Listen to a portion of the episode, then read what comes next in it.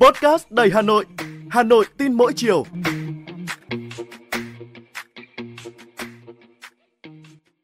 Những ngày qua, trên các trang báo và các nền tảng mạng xã hội, câu chuyện về một người giúp việc vốn đã thân quen, bỗng dưng trở thành một kẻ sát nhân máu lạnh, lại dấy lên trong lòng nhiều gia đình những lo lắng khôn nguôi. Nên chọn giúp việc như thế nào? Trong xã hội hiện đại, tôi thấy không ít gia đình đã từng rơi vào hoàn cảnh nhà nhà cần giúp việc, người người cần giúp việc. Cuộc sống năng động nên cũng nảy sinh nhiều hình thức người giúp việc gia đình được hình thành như thuê, mướn, ở cùng hay ở một phần, đặc biệt là với những gia đình thành thị.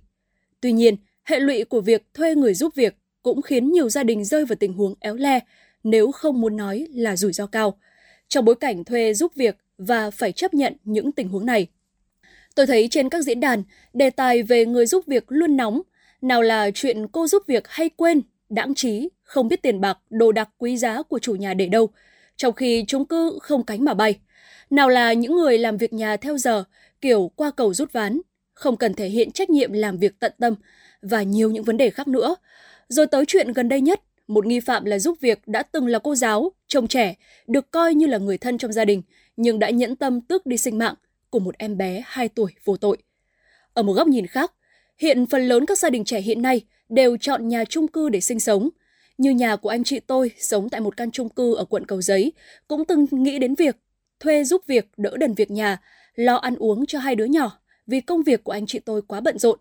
Thế nhưng xong rồi lại thôi, vì chi phí cao mà cũng nhiều vấn đề phát sinh, cảm thấy không yên tâm. Hay như nhiều đồng nghiệp của tôi ở cơ quan cũng đang sống trong các căn hộ chung cư. Tôi cũng được nghe kể về những tình huống chớ trêu mang tên người giúp việc, cũng rất sôi động. Họ hoạt động sôi nổi không kém gì các tổ dân phố, cũng hội họp, cũng ý kiến, cũng trao đổi kinh nghiệm, kiếm tiền mọi lúc mọi nơi. Từ đây, tích cực có, nhưng tiêu cực cũng nhiều.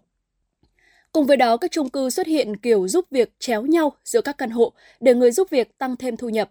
Trong các cuộc hội họp của người giúp việc, người ta mách nhau nhà này đang cần người bán thời gian, nhà kia đang cần dọn dẹp, không ăn ở. Nhiều giúp việc về nói khó với gia chủ, cho tranh thủ làm thêm một vài tiếng, nhiều gia chủ chật lưỡi đồng ý. Thậm chí có gia chủ sẵn sàng đứng ra xin việc làm thêm cho người giúp việc. Nhưng hậu quả nhận lại không phải là sự biết ơn, tận tâm, mà là sự chảnh mảng khi giúp việc cho chủ nhà chính thức. Có khi một ngày làm thuê cho giam bảy nhà, khiến gia chủ chỉ biết mếu máu khi chót đâm lao phải theo lao, chót đồng ý cho giúp việc kiếm thêm thu nhập, nên đành ngậm bồ hòn làm ngọt. Chưa kể đến nhiều gia chủ phải giờ khóc giờ cười khi chuyện nhà chưa tỏ ngoài ngõ đã thông do giúp việc giỏi tám chuyện. Nào là ông chồng giàu hết cỡ, cô chủ xinh quá nhưng không giữ được chồng. Nào là chuyện các kiều nữ quý tử của gia chủ ăn chơi phá phách, nào là tài sản nhà ấy không để đâu cho hết. Những người giúp việc, kể cả là vô tình hay cố ý, đã tiếp tay cho những đối tượng xấu nhòm ngó gia chủ. Tuy nhiên, dù đã nhiều chuyện đáng tiếc đã và đang diễn ra, dù không ít gia chủ biết rõ hệ lụy từ người giúp việc, thế nhưng cuộc sống hiện đại vẫn cuốn mọi người vào vòng xoáy kiếm tiền và nhu cầu người giúp việc vẫn luôn nóng hot. Không khó để thấy các thông tin như cần tìm người giúp việc cơm nước bầu bạn với bà 85 tuổi, minh mẫn, khỏe mạnh, nhanh nhẹn, lương trả 8 triệu một tháng nếu hợp tác lâu dài, có lương hậu hĩnh tháng thứ 13. Chính chủ nhà chung cư cần tuyển giúp việc nhà và chăm em bé mới sinh cần gấp gấp. Những lời đăng tải khẩn thiết, chân thành vẫn nhan nhản trên mọi diễn đàn, thế nhưng rất nhiều gia chủ cũng không ngờ việc phó mặc người thân như là cha mẹ già, con nhỏ cho những người giúp việc là một mối nguy hại khôn lường. Như câu chuyện đau lòng về việc bắt cóc và sát hại bé 2 tuổi ngay ở thủ đô Hà Nội vừa qua.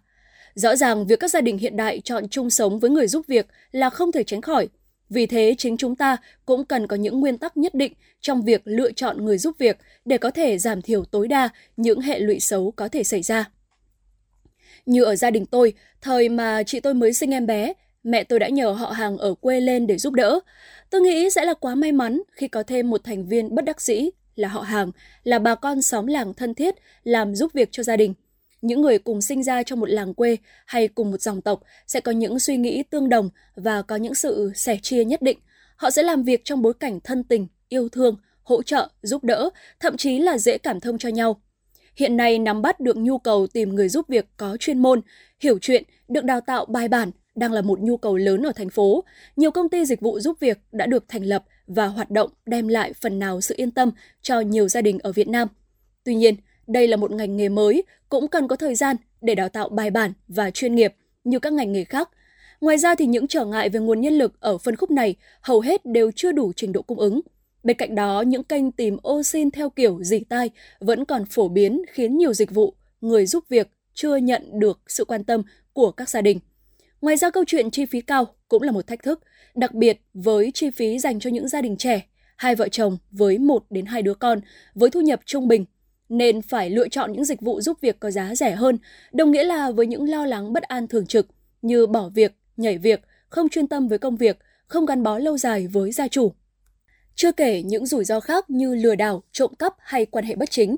Mặc dù vậy, dịch vụ cung cấp người giúp việc rõ ràng đang là một xu hướng tất yếu và càng cần hơn trong bối cảnh xuất hiện những câu chuyện đau lòng như em bé 2 tuổi bị nghi phạm là người giúp việc sát hại, đang khiến dư luận dậy sóng.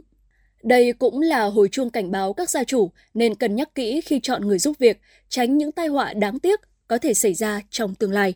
Và thưa quý vị, vừa rồi là những chia sẻ của tôi xoay quanh câu chuyện thuê người giúp việc hiện nay. Các bạn có điều gì muốn trao đổi hay chia sẻ xoay quanh chủ đề này thì hãy để lại những bình luận ở phía bên dưới để chúng ta cùng ngồi xuống và tiếp tục trong các số tiếp theo các bạn nhé. Còn bây giờ xin chào và hẹn gặp lại.